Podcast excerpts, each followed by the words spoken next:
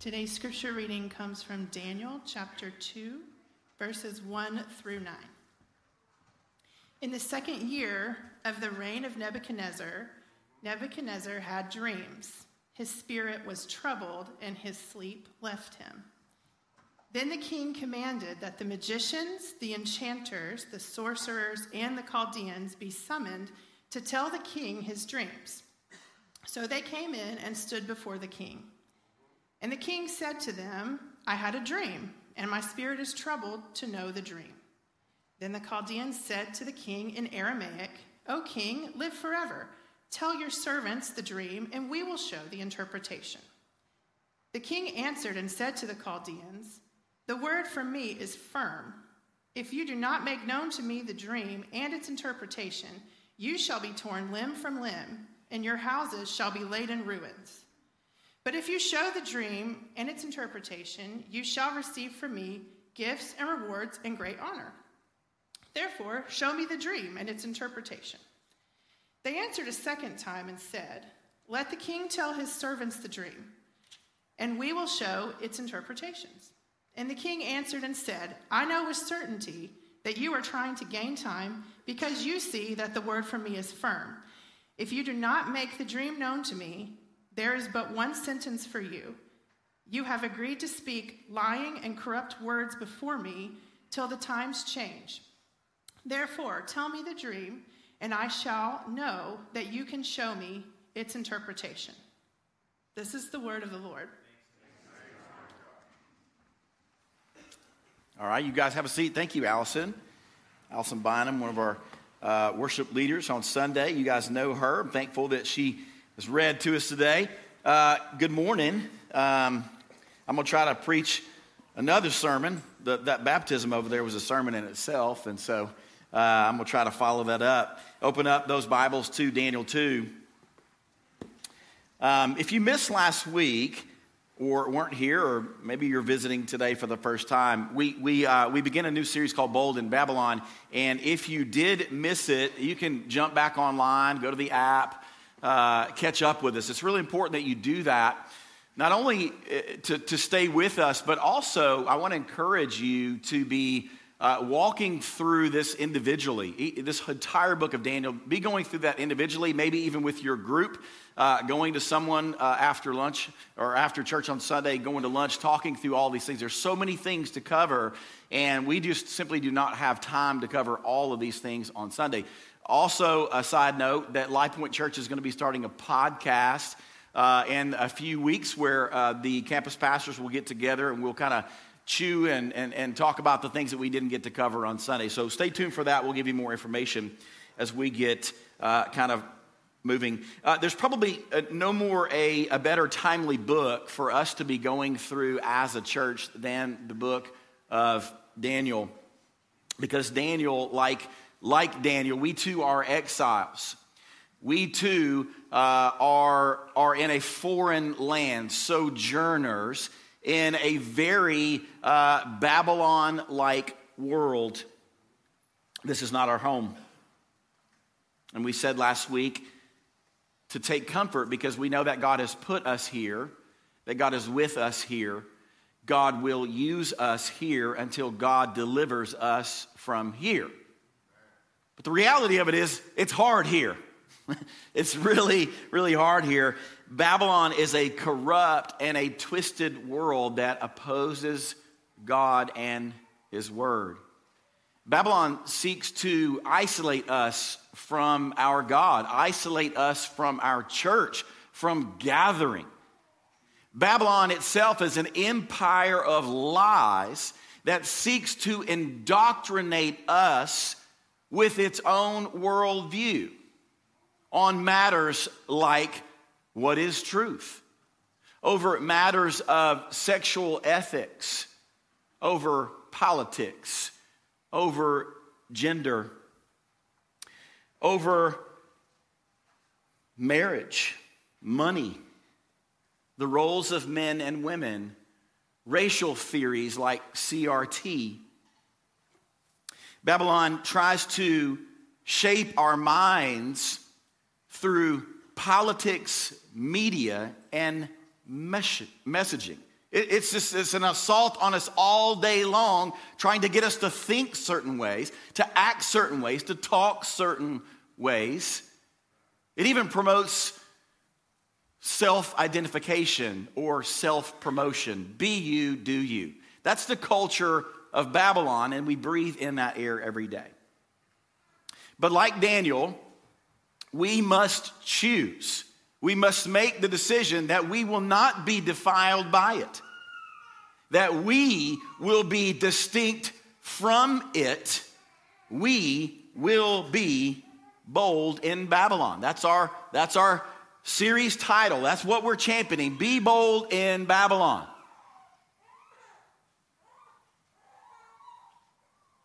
Now, studying Daniel will show us as a church that being bold in Babylon does not mean that we become these bitter, angry curmudgeons or conspiracy theorists who hate the state. That's not what being bitter mean or being bold means. Staying away from the world, building a fortress around us. That's not what being bold means. Being bold means we are in the world and we refuse to blush over our beliefs. We will humbly submit ourselves to be incredible witnesses to the goodness and the grace of God in the hopes that we might win people to Christ. That's what being bold looks like. And so, for the next 10 weeks, we are really going to unpack more of that, of what it means to be bold in Babylon. Let me ask you this question before we get started on today's chapter. Have you ever heard of the term night terrors before? Now, a lot of heads shaking. Kids probably had some night terrors. The Mayo Clinic defines uh, night terrors as these sleep disorder episodes where a person experiences this uncontrollable fear, uh, even fighting, kicking, screaming, uh, all the while eyes wide open, but technically still asleep. Millions of people experience these things every single year. Uh, again, children probably more frequently. And so I remember when my, my daughters, Mariana and Maddie, Mariana, by the way, as she's the artist and the creative of the church, she designs all these things that we do. Uh, but Mariana and my oldest daughter, Maddie, when they were young, they they experienced these crazy night terrors. I remember one week there was this recurring. Uh, they each had these episodes of these recurring night terrors. Now this was in our BC days, by the way, as our parenting. That's before Christ, and so these terrors could have come from my wife showing them things like uh, Freddy Krueger and The Ring, and so. But there was this week and, and I remember Mariana, Mariana just had these night terrors. She literally was screaming uncontrollably underneath her bed, thinking that someone was breaking into the house and coming to, to take us all. She was just, and I couldn't do anything. There was nothing that I could say or do to calm her down. She was irrational and inconsolable. My daughter Maddie had, had the same thing, a recurring dream for a week, and spiders were out to, they were all over. She just, she just felt spiders were all over. And it's just as a parent, you probably see this as so terrifying.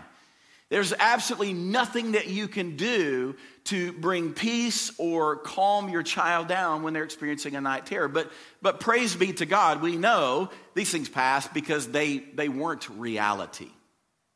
These things were not reality. Chapter 2 in Daniel, Nebuchadnezzar, we are told he experiences a dream, but it's really more like a night's terror. And it is different. For Nebuchadnezzar, it is a reality. This dream represents a reality. So it's, it's similar, but it's also different. God was sending a message through Nebuchadnezzar. God is sending a message to all of us today through this dream. Let's dial in. I want to know what this dream is, right? Don't you? In this, we're going to see two things today. We're going to see a bad dream and we're going to see a bold promise. So look at those two things together today. Allison read 1 through 9, really the context of what we're seeing today in the second year of the reign of Nebuchadnezzar.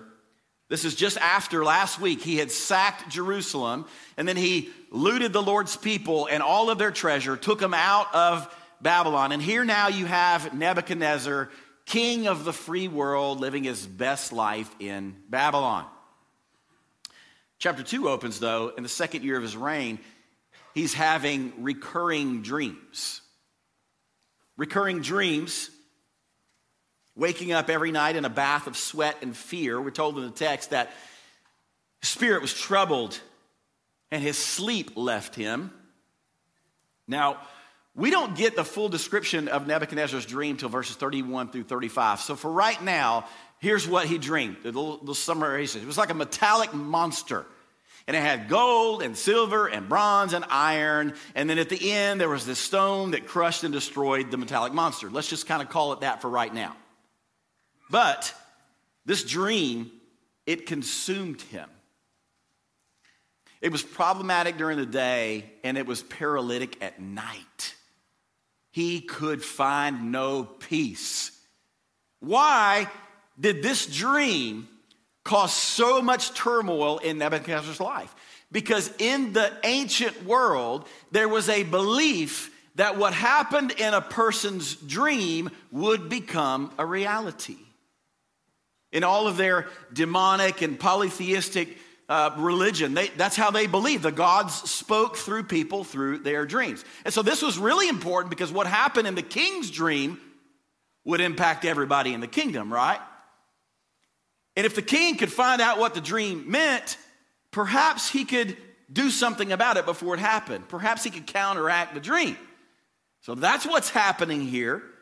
And so what does the king do? He calls for all of his, his people. He calls for the magicians, the enchanters, the Chaldeans. He calls for the dream team. All right? So he calls them together. He's got to find out what this means. They all come in, they stand before him, and after they cry out to him, Oh, King, live forever, they're praising him and all these things. Then they begin to panic. Why do they panic? Because Nebuchadnezzar not only wants to know the interpretation of the dream, he says, Now, I want you to tell me the dream too. He wanted to know that his team of counsel was legit and they weren't going to fake up and make up some kind of story that couldn't be verified. He says, If you can't tell me the dream and its interpretation, I'm going to tear you limb from limb and I'm going to destroy all of your homes. Nice king, this guy, right? Now, even the pagan magicians, enchanters, and Chaldeans knew this was an impossible task. Let's look at their response to these requests from the king. Daniel 2 10 through 11, he says this There's not a man on earth who can meet the king's demand. For no great and powerful king has asked such a thing of any magician or enchanter or Chaldean.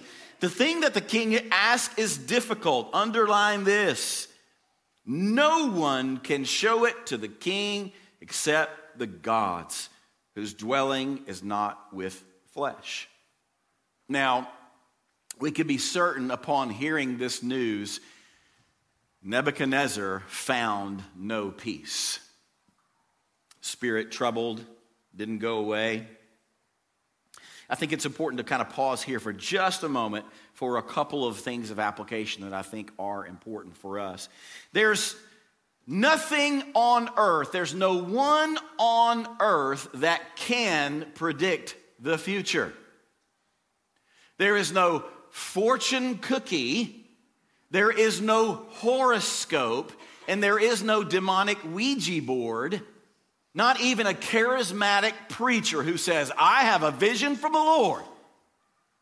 No one, no thing on the face of the earth can predict the future. The only place we ever know what's going to happen in the future is when the God of the Bible reveals it to us. The one whose dwelling is not with flesh. It's the first thing I see here. The second thing I think is Daniel wants us to see that although Babylon looks good, feels good, and promises much, it can never actually deliver on its promises. There's a futility and a vanity to Babylon. Think about Nebuchadnezzar for just a moment. Again, king of the free world. He's, he's got all the wealth, the power, the influence, the popularity. He has everything his heart desires. I mean, there's not one possession that he can't say mine. He can he has everything and yet that guy is reduced to a terrified, troubled insomniac over the fear of the future. It's because that's not what his greatest need is. So he's in a panic. How easy it is to frighten those outside of Christ. Think of some of the greatest celebrities in the world. They have everything in the world, but they're terrified over the future. How easy it is to terrify people outside of Christ. Lord just didn't want the Jews in exile to see this. This is something that he wants to see in Christians who live in Babylon today. You see, Babylon promises us a lot of things too. It promises us money and power and influence and popularity.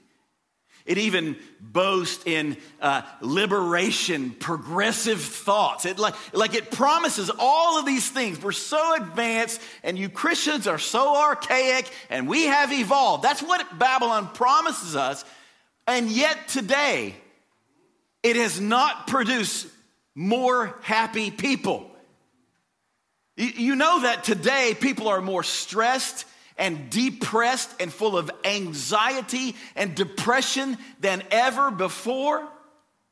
It's because Babylon will never ever satisfy the longing of our souls. It will never bring true peace and it will never bring true satisfaction. Only the religion of Christianity and a relationship with God through Christ will you find eternal peace and satisfaction for your soul and what true happiness is. Let's get back to the story. Again, the king's angry. Again, angry. So he sends out these execution orders kill all the wise men, kill all the Chaldeans, kill all the magicians, kill all the enchanters, because they can't deliver.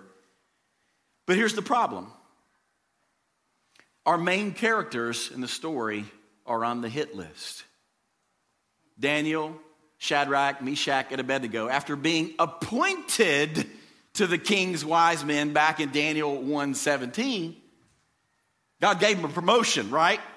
And now this is what they get for their promotion. Thanks, God, right? So they're on the chopping block now.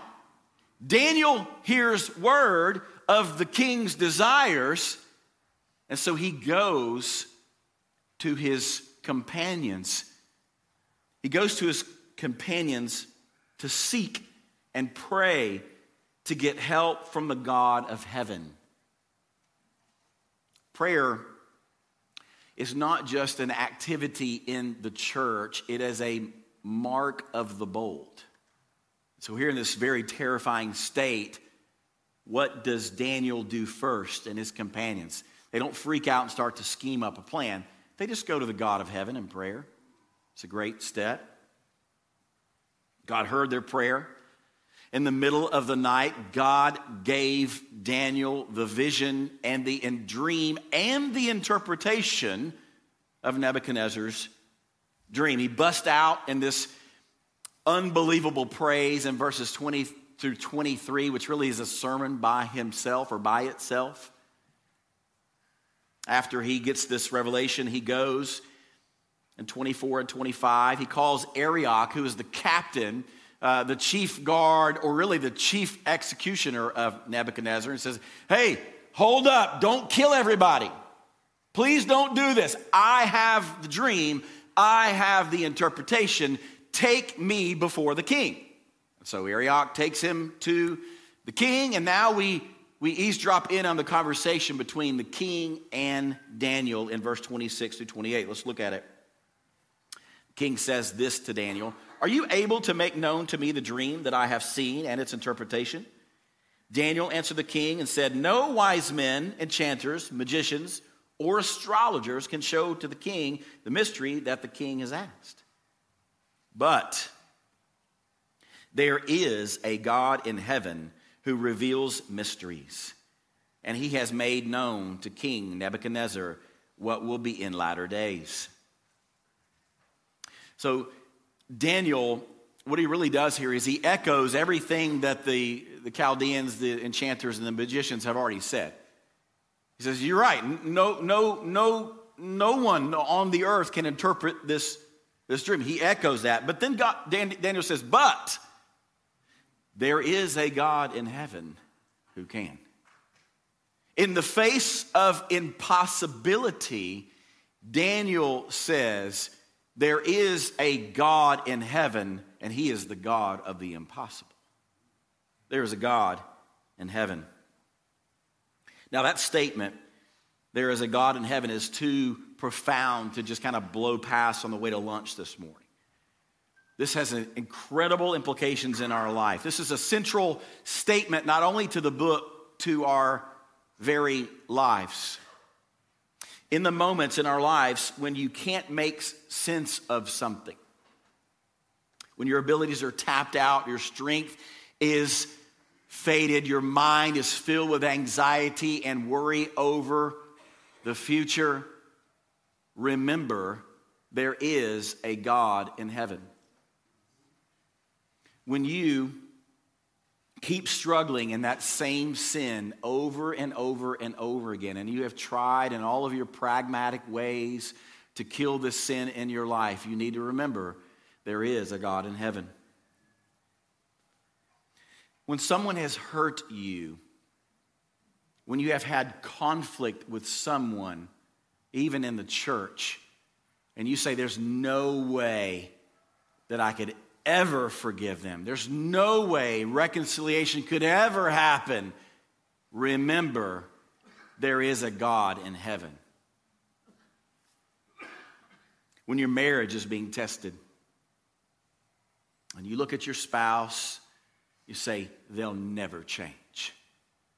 There's no hope. Divorce is the only, only option. Reconciliation is an impossibility. You need to remember there is a God in heaven. When you're walking through cancer or a disease and it doesn't look good, you need to remember there is a God in heaven when you're raising your children. You're doing everything right, worshiping at home and family, you're coming to church, you're doing all the things you're supposed to be, and yet you still have fear. I don't know if they're saved. I don't know how they're going to turn out. I don't know if they'll ever be able to survive and thrive in Babylon.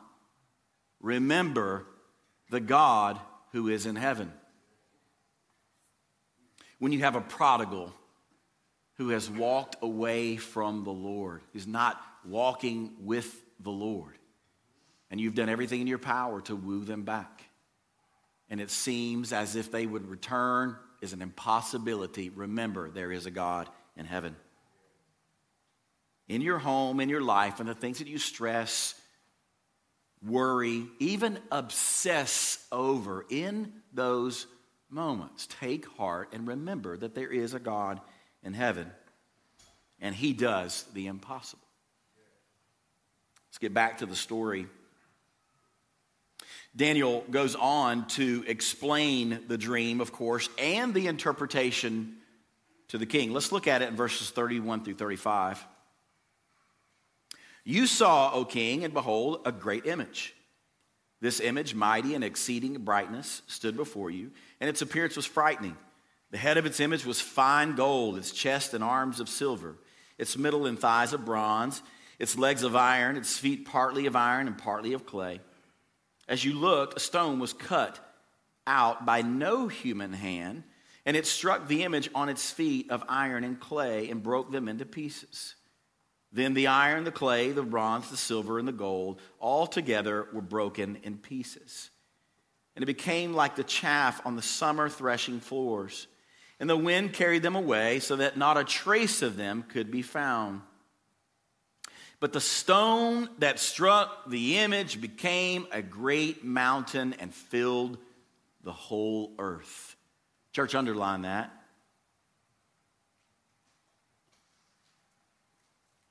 Here, Daniel not only downloads the dream, he, he goes on and gives the interpretation. In verses 37 through 45, again, we don't have time to go through all of his interpretation. But at this point, for Nebuchadnezzar, this is a bad dream. But in this dream also contains a promise for the bold. Those who are willing to be bold in Babylon, there is a bold promise that we have just seen in this dream. A bold promise. he begins to explain this picture to Nebuchadnezzar. Hear, O king, you are in the dream, Nebuchadnezzar, you are the one that God has given you the power, the dominion, the authority, your kingdom in Babylon.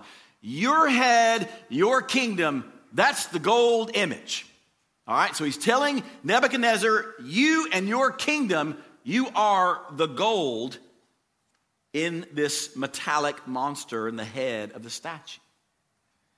Then he goes on to describe the rest of this metallic monster.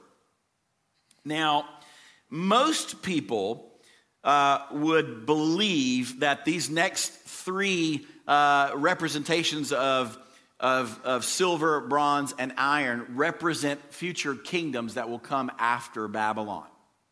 So most would say that the silver uh, chest and arms were the Medo Persian Empire.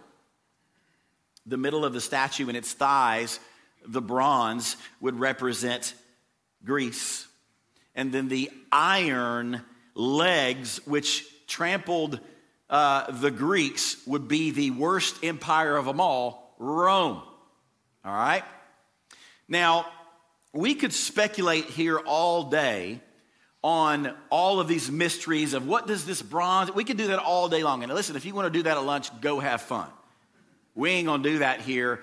What we are going to do here is we are going to see that the point of this passage is not the gold, it is not the silver, it is not the bronze, and it is not the iron, but it is the stone.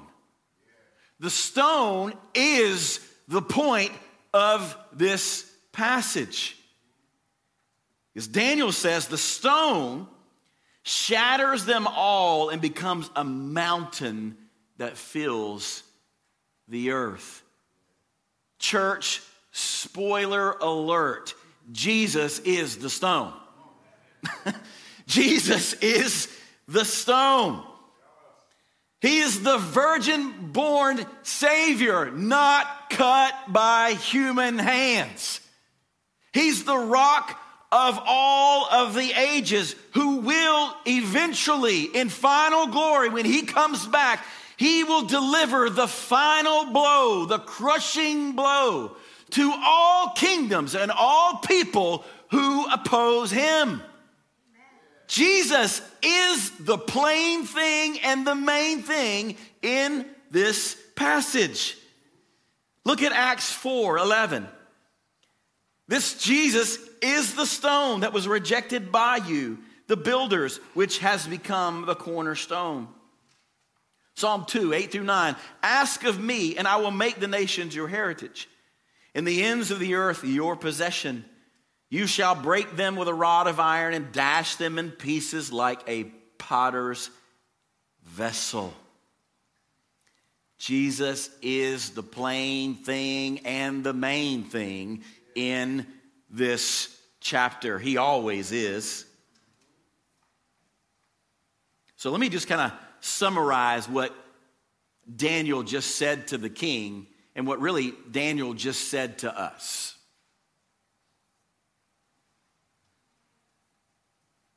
telling him why he was counting sheep, but he tells us these things while we're wide awake today. I'm the one who sets up kings and removes them. I establish nations and tear them down. I put presidents in office and politicians in seats. I'm in control. I hold it all. I'm the God in heaven, and every kingdom of the earth that opposes me will one day be dashed to pieces and swept away by the kingdom of my son. This dream and this interpretation is sure.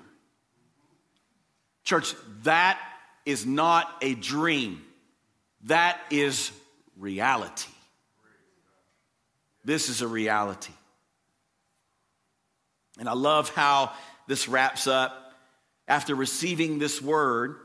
Just a little weird. Like you, you think that Nebuchadnezzar would hear that and be like, I'm doomed, right? But he's so hard hearted, he doesn't even get it. And so, what does he do? Nebuchadnezzar just fell on his face and started to bless Daniel. Oh, I'm to give you another promotion. He starts to bless him. He says, Truly, your God is the God of gods and the Lord of kings. We'll see later, that was a fake profession, by the way. They even had fake professions back then. People who said one thing, but then did another thing, right? So they get promoted. Everything seems really good, right? Well, you got to come back next week to see how it ends up. what do we do with this passage? What do we do with this chapter?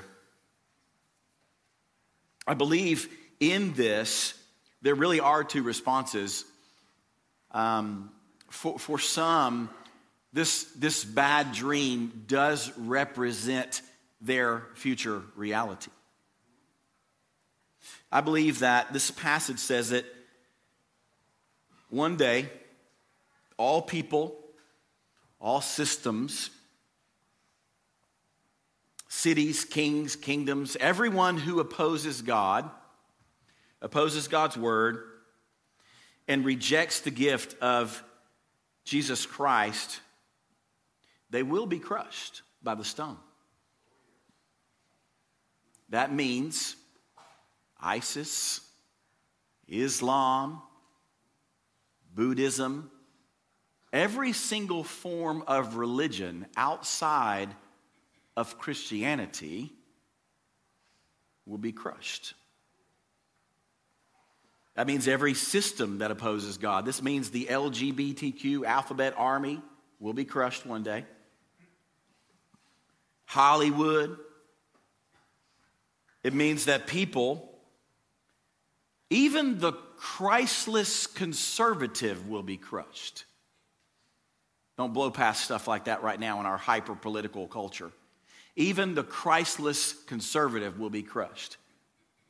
Christless liberal will be crushed.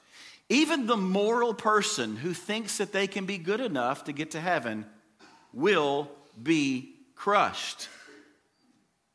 This is a bad dream that will become a reality. But for the bold, for those who believe in the stone, Jesus Christ, this is a bold promise.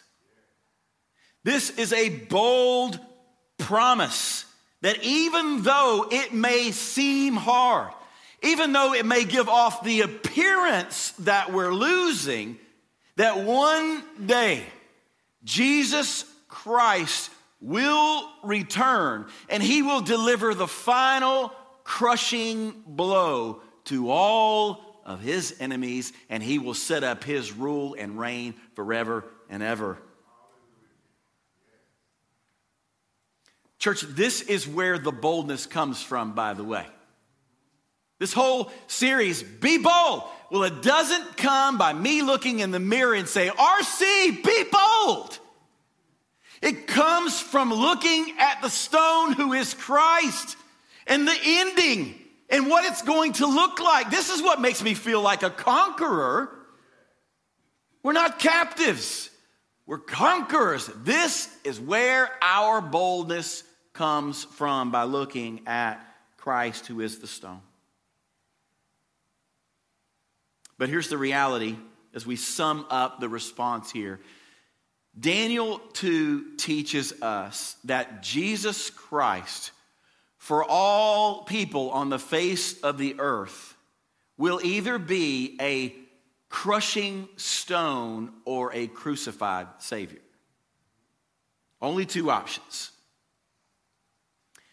And here's where it all starts it starts with us acknowledging that the Bible says that all of us deserve to be crushed.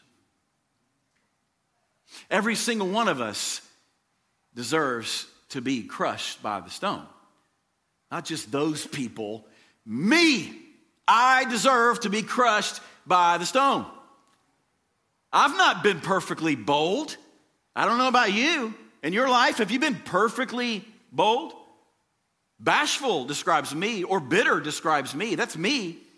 I don't know about you, but our sin against the holy God has earned us the penalty of being crushed forever and ever.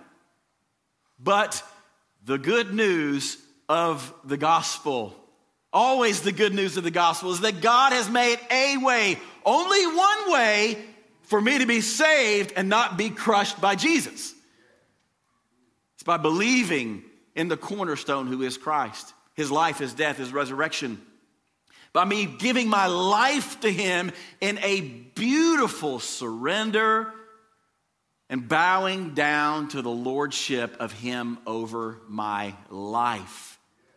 That's the only way, church.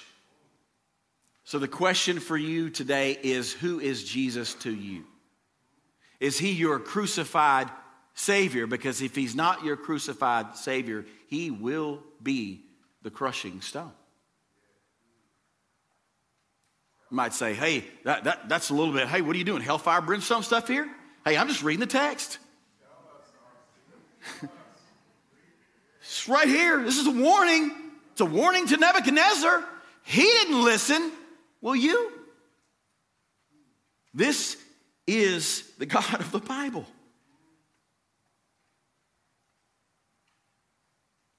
So, a lot of ways that we can go with this church. I'm going to ask you that question. I want you to reflect on where you are in your relationship with the stone today. I'm going to pray, and then we're going to continue to worship. Father, you have taught us this morning. God, these are your people. They're not my people, they're your people. And this is not my word, this is your word. It's not about my glory, it's about your glory. So, God, use this today in your perfect word to change hearts, to draw someone in and bow down to the crucified Savior. God, use this to embolden your church in Babylon. Only through you, only through your spirit in us can we accomplish these things. We pray these things in Jesus' name. Amen.